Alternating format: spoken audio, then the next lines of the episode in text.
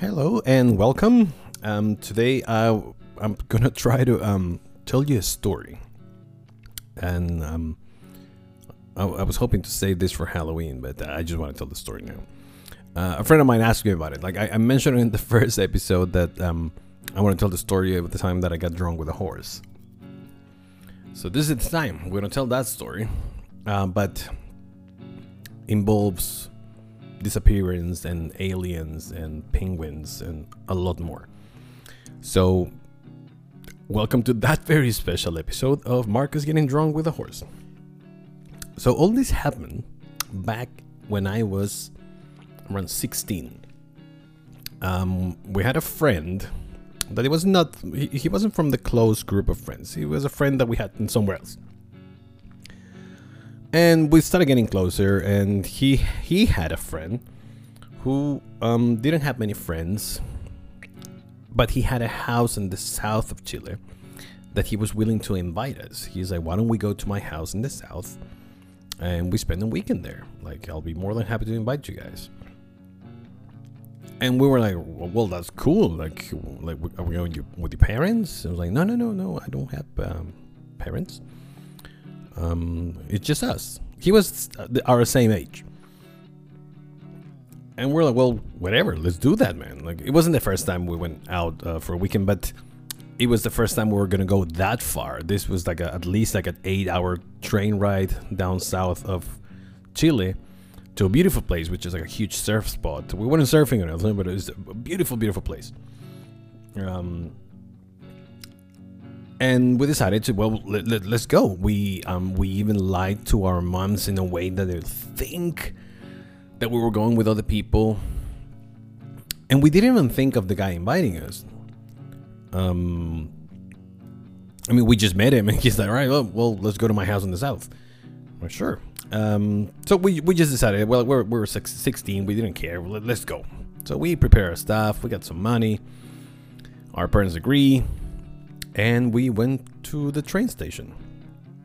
So, first of all, this guy was supposed to be waiting for us at the train station. But we were late. As kids, you know, like, you don't care. We show up late. We missed the train. But he took the first train. So we had to wait for the train that was happening afterwards. That was coming after that. So we did. We waited. There was no cell phones at that time. Nobody had a cell phone. We, if you needed to call home or you need to call someone, just grab a public phone. The things that they used to be attached to a pole that you put a coin inside and dial a number to call someone. And that was it. So we couldn't really call this guy. We had the address and a piece of paper. That's all we had. We never been to this town in the south. But we said, well, screw it, we're here already, let's wait for the next train, and we took the next train. Now, our other friend, the one that sort of connected us with this guy, he started telling us things about this dude. He started telling us that he's very weird, that's something that we already noticed, but that also he told him before that he's not from here. And we were like, well, is he from the south? No, he's not from our planet. We obviously laugh our ass off. I mean, all right, so you're telling us this guy is not from our planet. And I was like, well, that's what he says, man. That's what he's weird. It's so funny, blah, blah, blah. So we didn't really give him any importance because it's stupid, right? I mean, who is not from this planet? And I don't know, maybe tons of aliens are here. I don't know. If you're an alien listening, just leave a comment. But we got that piece of information. So we knew that this guy was going to be waiting for us on the train. We were hoping he took the first train. We took the second train, and we were on our way to the south. During the ride, we met a couple of people in the train. We all like, we opened a box of wine. Yes, box of wine. We started drinking in the back of the train. We even smoked some weed. I think there was a guy with like he had some weeds. So he started sharing with us. So it was fun. But then the train stopped in the middle of nowhere. Which it was very weird. We said, well, I mean, this is maybe it's a train thing that they have to stop every so and so, whatever. There was no station around. The train just stopped in the middle of the way, and we were just sitting in the back of the train when the dude that invited us come on board. He's like, "Hey there, guys! I knew you were gonna be here."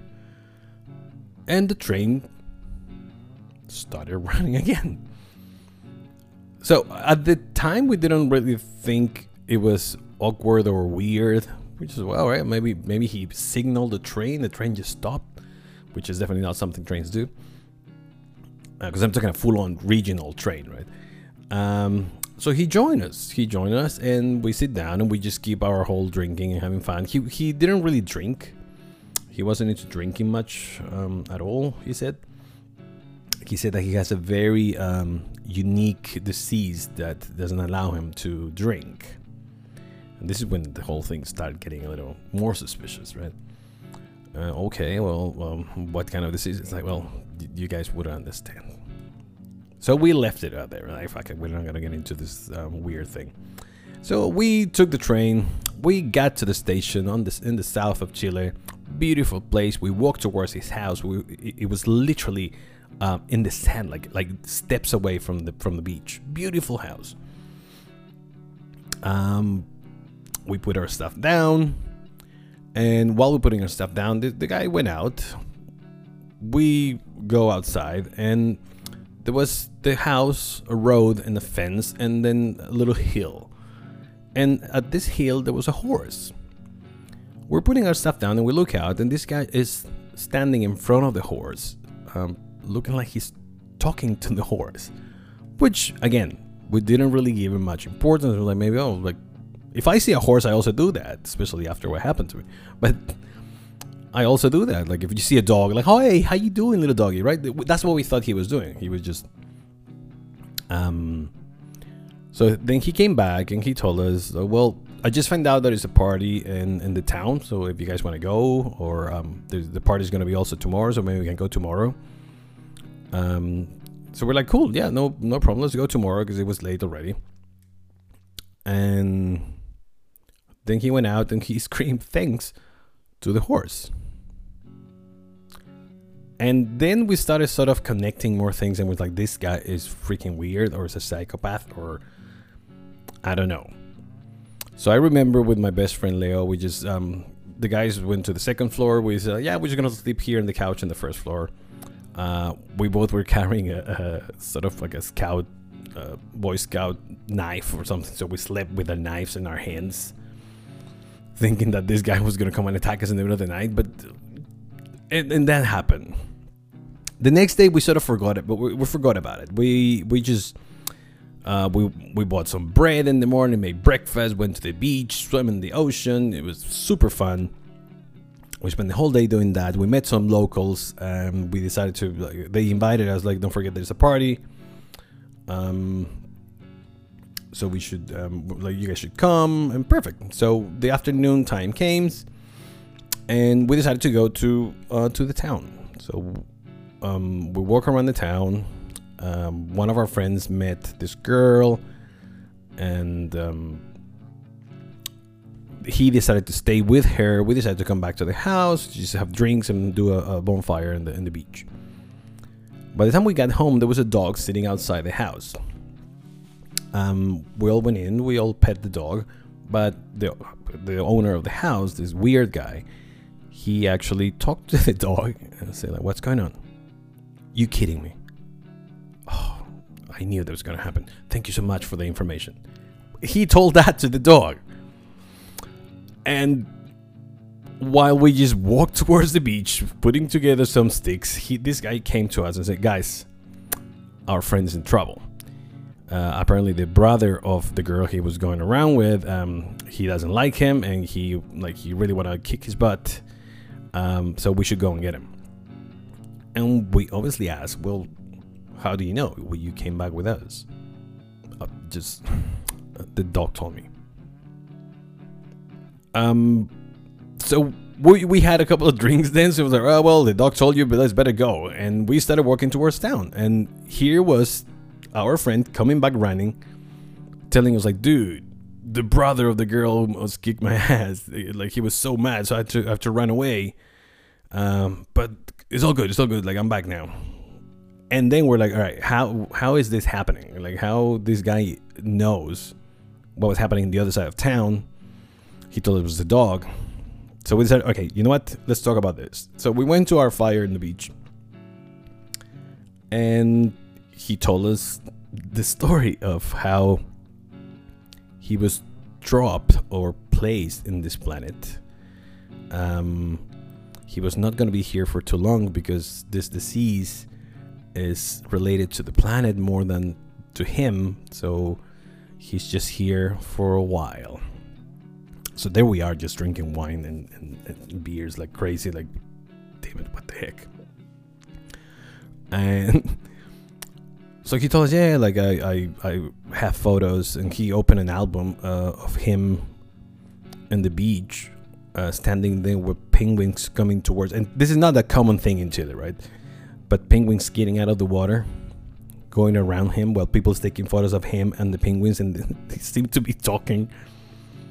And he told us that, yeah, my parents are not from this planet. I'm here just for a different purpose, blah, blah, blah. And the crazy thing, this is a cloudy night in the south of Chile. While he started telling us this story, a big hole in the sky opened up. We all just like, dude, look up. No freaking way. And then that's the moment that we all started freaking out. But this guy was so nice at the same time. He wasn't even trying to tell us a story. It's just because we asked so much. And I asked him about the horse. I was like, what's the deal with this horse, man? Like, you really talk to it? I'm like, yeah. Like, he told me, like, look, he was telling me about how sick and tired he is of the grass in the hill and how he would love to go to the other side of the fence and eat the fresh grass next to our house. And I thought, well, just tell him to come. I tell him, like, we invite him. And eventually we all went to sleep. The story sort of faded after that. And in the morning, I got up. I went outside the house, and the horse broke the barrier, and it was eating the fresh grass next to our place. And I was still so drunk from the night before that I grabbed a big jug. We have this jug's called Garrafa, which is 5 liters of wine. It was at least 3/4 full. And we had wine and juice in there. Don't ask me, we're 16. So it was a sweet drink. So I grabbed that, and I went to the horse, and I started talking to him. Like, hey man, how's the grass? The horse was not scared at all. He's just like, keep eating the grass. And like, so we just keep going. Like, my name is Marcus. Do you want a drink? The horse like put his head up, and I grabbed the jug, put it next to the horse, and he started drinking with me. Like, literally, like, sticking his tongue inside the jug, and I'm doing the same afterwards. And his name, I name it Charlie. It was Charlie the horse. And I went back with him to the hill, and we both sat down, and I think I talked to that horse for at least 2 hours, finishing the jug of wine together. And for a second I really thought I found a friend or something, and I don't know if it's because the dude told me that he's been talking to the horse or what, but I talked to the horse for hours. I opened up my whole life to it. And and it was crazy that, well, I mean, after that we had to leave. I was still drunk, but in that little moment I had this little connection with the horse after all this weekend of crazy things that were happening. And yeah, I'm completely blaming this on the alcohol, right? It's not that I could talk to the horse. But at the same time, I was just standing next to a horse, which is not common for a city boy like me. And we're sitting down, and I'm petting him, and the horse is like having fun. He literally pushed the jug so I can give a little more. I know it's not right to give wine to horses, Don't blame it. I was 16. I didn't know any better. The horse was fine. Nothing happened to the horse. But yeah, the crazy thing is, like, he ate all the fresh grass after he broke that barrier that it was there.